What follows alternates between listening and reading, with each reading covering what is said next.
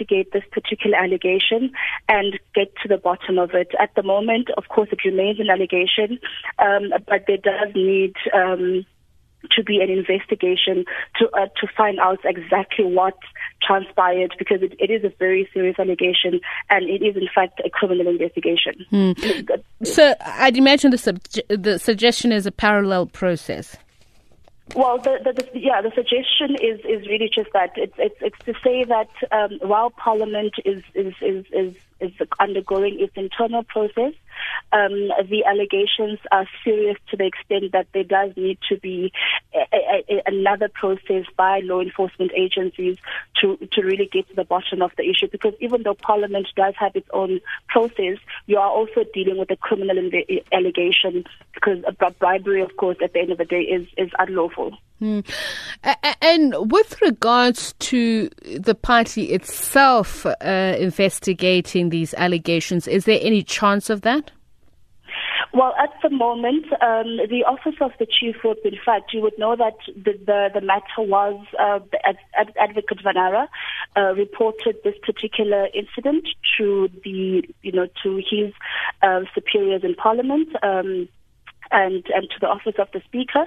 And the office of the speaker has since informed us that they will be, or they are referring the matter to to the ethics committee. But the office of the chief whip um, is also, in fact, awaiting a formal referral to the party in parliament.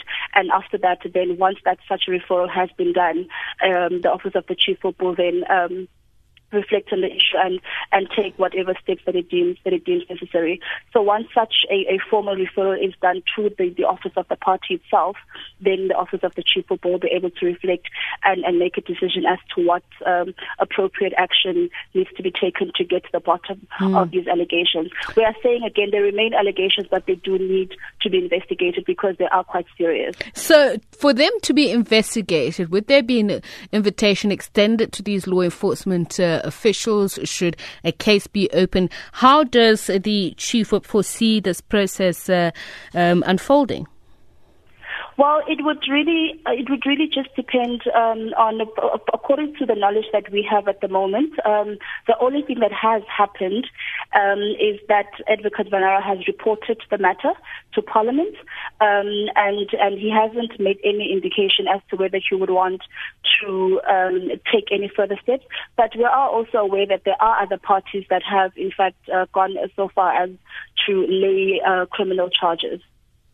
All right, thank you very much, uh, Mhlauli, ANC Parliamentary Caucus spokesperson. And uh, we take this uh, further uh, with Eskom spokesperson Khulu Phasiwe. This as Eskom's interim chairman Zethembe Khoza uh, rejects the allegations that he instructed Bongo to offer the parliamentary inquiry evidence leader, Advocate Vanara, a bribe to collapse the investigation into alleged capture of Eskom. Uh, a very good evening to you, Mr. Phasiwe, and thank you so much for speaking to us. Just uh, with regards to his alleged role, what is uh, the response of uh, Mr. Khoza?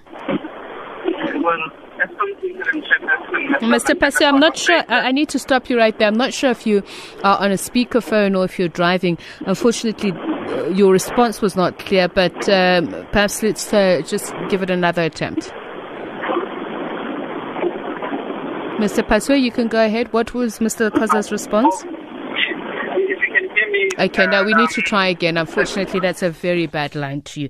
Uh, apologies uh, to the listeners for that. We'll see if we can get them back on the line. But they have uh, put out a statement, a media statement, with uh, the Eskom's uh, interim chair saying that he rejects with contempt the allegations that he'd instructed uh, then ordinary ANC MP Mr. Bongani Bongo to offer parliamentary inquiry evidence leader advocate Ntuthuzelo Vanara a bribe to said in an affidavit that uh, the alleged bribery offer was made uh, while he was still an ANC MP. So we do have Khulu Phasiwe on the line again. Mr. Phasiwe, so um, the interim chair rejecting the allegations, does he uh, have anything to add to uh, not only the nature of the allegations, but uh, whom the action is being attributed to in terms of the order? Well, thank you so much, Peter, for the opportunity. And apologies, I'm standing in the rain now, so hopefully the, the sound is not coming too badly. But uh, we had a meeting with uh, uh, interim chairperson today, Mr. Khoza. He said to me that he has never met uh, Mr. Bongo. He has never spoken to him, and as a result, there was never a, um, any need for him to to to want someone else, like uh, Mr. Bongo, for example, to intervene on his behalf uh, in relation to speaking to Mr. Vanara. So he's, he's denying these allegations.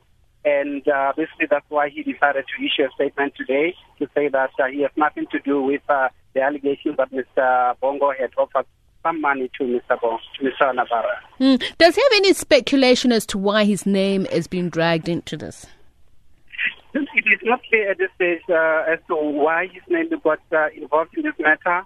It, it is a matter that I suppose uh, the, the State Security Agency, through Mr. Bongo, will have to, at some point, hopefully clarify as to why his name was mentioned and why Mr. Khoza's name was also mentioned in, in this equation. Mr. Khoza says to me and to Eskom in the meeting that he has never met with uh, Mr.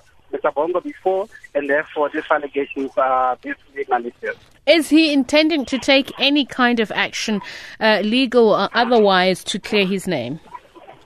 At this stage, he has not indicated that uh, particular uh, um, uh, plan or intention, uh, so suffice to say that he says uh, um, um, he has nothing to do with this matter, and I'm sure in due course, if there's any need, his lawyers will advise him as to what the next step will be. Well, thank you very much for braving the rain to speak to us. Khulu Phasiwe Eskom spokesperson.